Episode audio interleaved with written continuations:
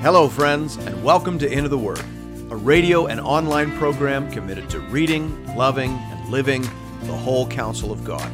I'm your host and Bible guide, Pastor Paul Carter. Your word is a lamp unto my feet. Hope you have your Bible open in front of you today to Job chapter 34. This is the third chapter in Elihu's speech, though some commentators treat it as a separate speech because of the way it is introduced. Regardless of how you wish to characterize it, here Elihu begins to talk less obviously to Job and more directly to the gathered crowd. Hear now the word of the Lord beginning at verse 1. Then Elihu answered and said, Hear my words, you wise men, and give ear to me, you who know. For the ear tests words, as the palate tastes food. Let us choose what is right. Let us know among ourselves what is good. For Job has said, I am in the right, and God has taken away my right. In spite of my right, I am counted a liar. My wound is incurable, though I am without transgression.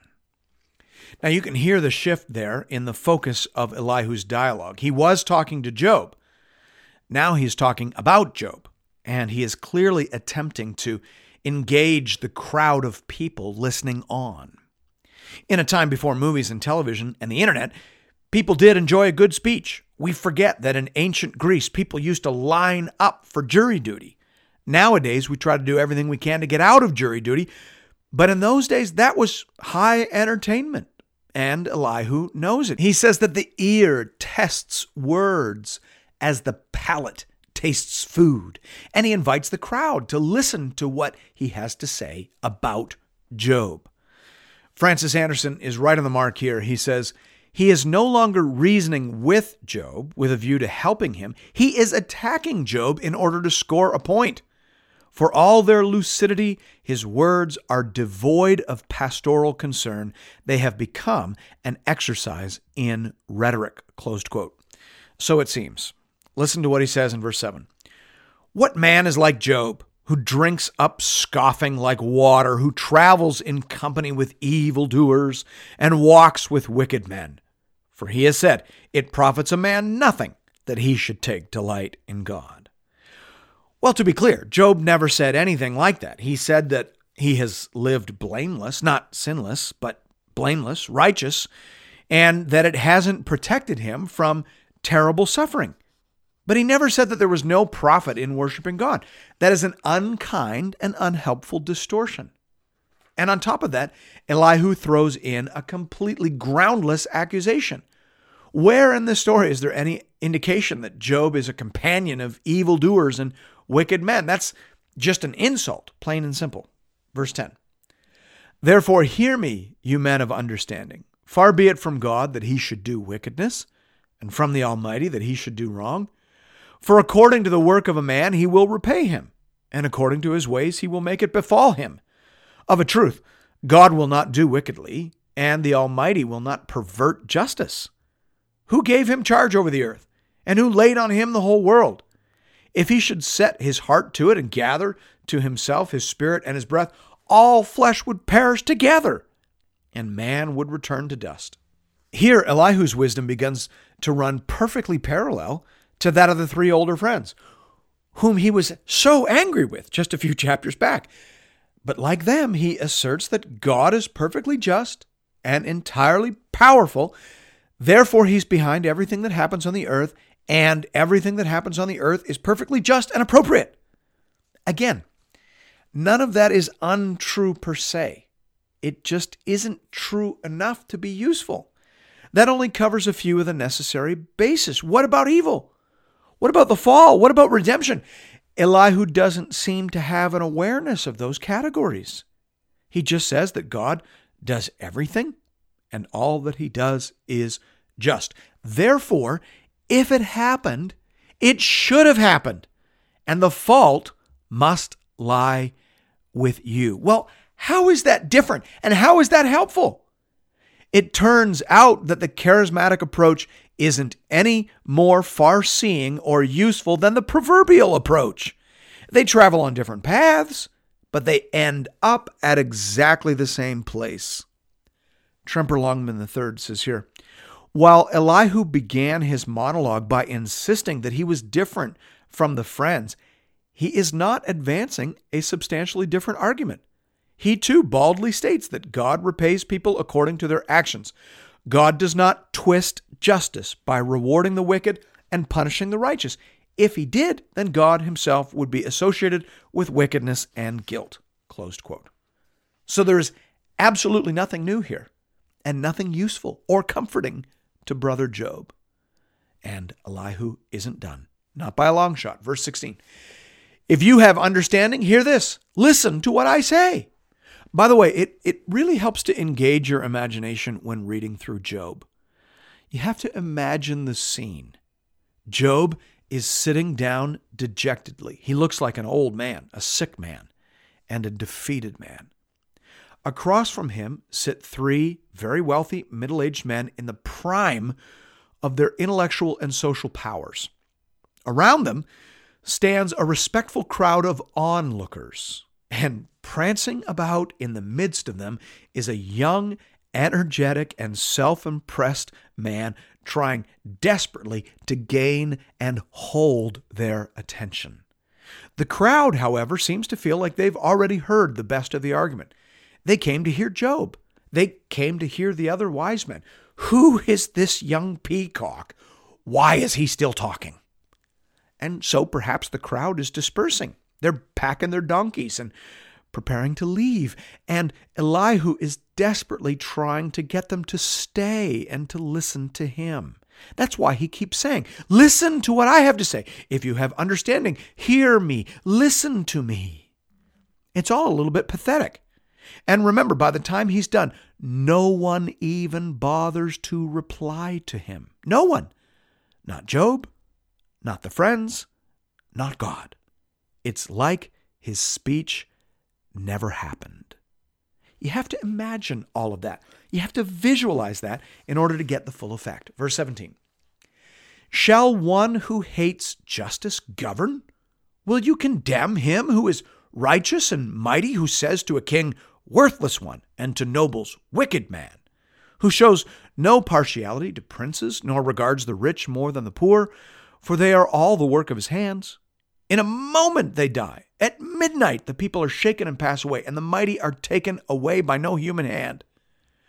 Here Elihu asks a series of rhetorical questions. He asks, first of all, whether one who hates justice would be given rule over the entire universe. He obviously anticipates a negative answer, but it is hard to see why this should be so. Why would we assume that if the universe is governed, that it must be governed by an entity that loves justice? Why couldn't it be governed by a wicked entity or an entity beyond our sense of good and evil? Then he asks whether it is wise to accuse a powerful ruler with injustice. Again, he obviously anticipates a negative answer.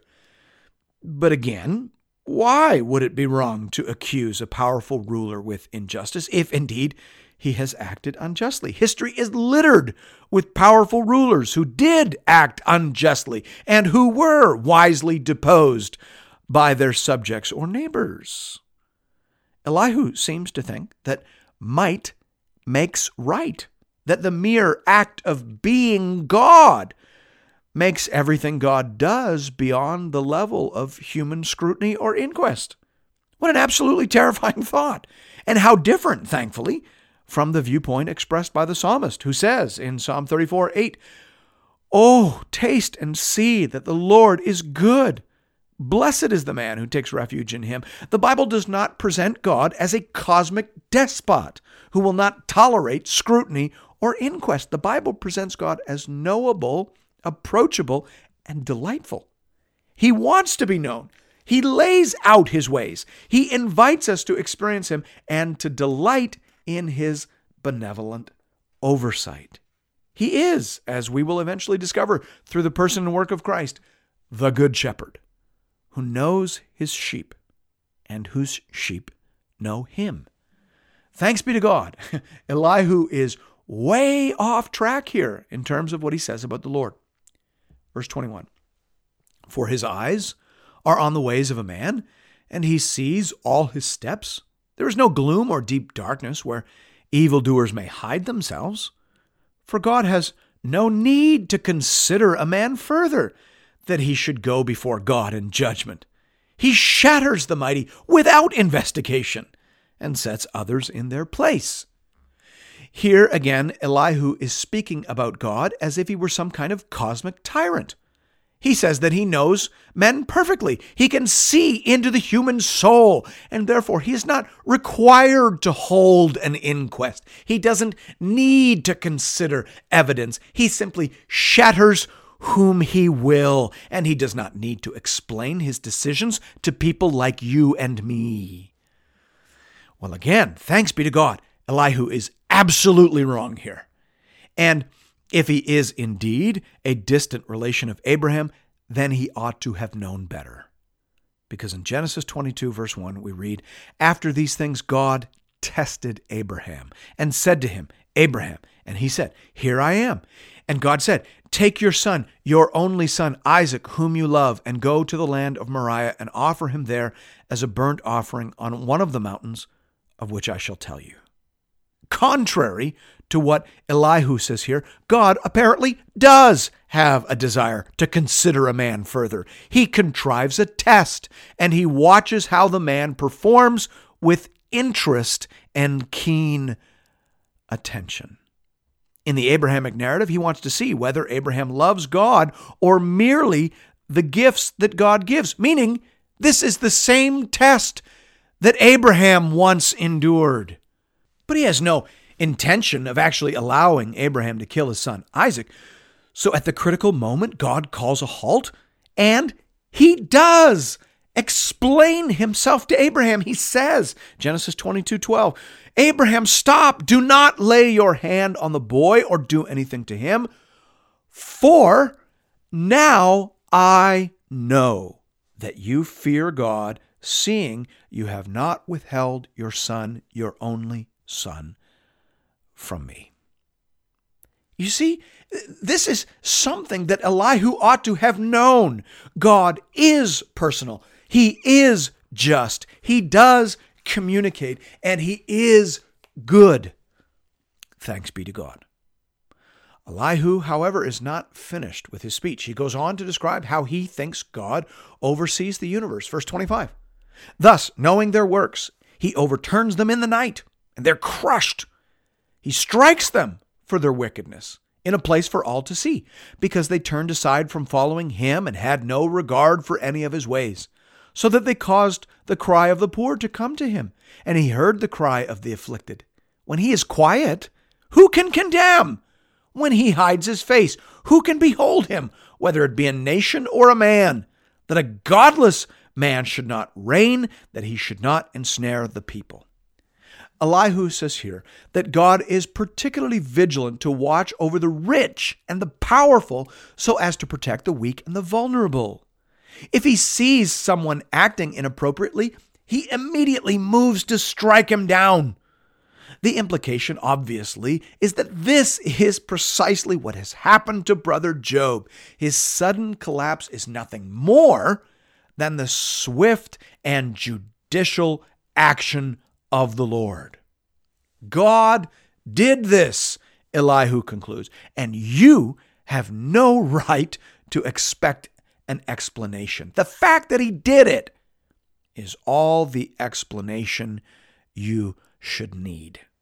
Verse 31 For has anyone said to God, I have borne punishment, I will not offend any more? Teach me what I do not see. If I have done iniquity, I will do it no more. Will he then make repayment to suit you because you reject it? For you must choose and not I. Therefore, declare what you know. Men of understanding will say to me, and the wise man who hears me will say, Job speaks without knowledge. His words are without insight. Would that Job were tried to the end, because he answers like wicked men for he adds rebellion to his sin. He claps his hand among us and multiplies his words against God. The text is difficult here in this final section, but the gist of it seems straightforward enough. Elihu is saying that people generally don't respond well to educational suffering. And so God is forced to use a heavy hand. And again, the implication seems fairly obvious. Job must have missed some sort of previous message from God calling on him to repent, and having pressed through that warning, Job has now received his just deserts. Francis Andersen's summary here is very useful. He says, like the others, Elihu is locked in to the inevitable conclusion Job is to blame, and his guilt is to be measured by the scale of his sufferings. If Elihu had the last word, I think we would all despair. But a word from the Lord is coming. Thanks be to God. And thank you for listening to Into the Word. If you're interested in additional resources or previous episodes and series, you can find those over the website at www.intotheword.ca. You can also check us out on Facebook, and I hope you do. We have a growing community of Bible readers over there, and we post daily encouragements and conversation starters. Hope to see you there. And hope to see you again tomorrow, right here, for another episode of Into the Word.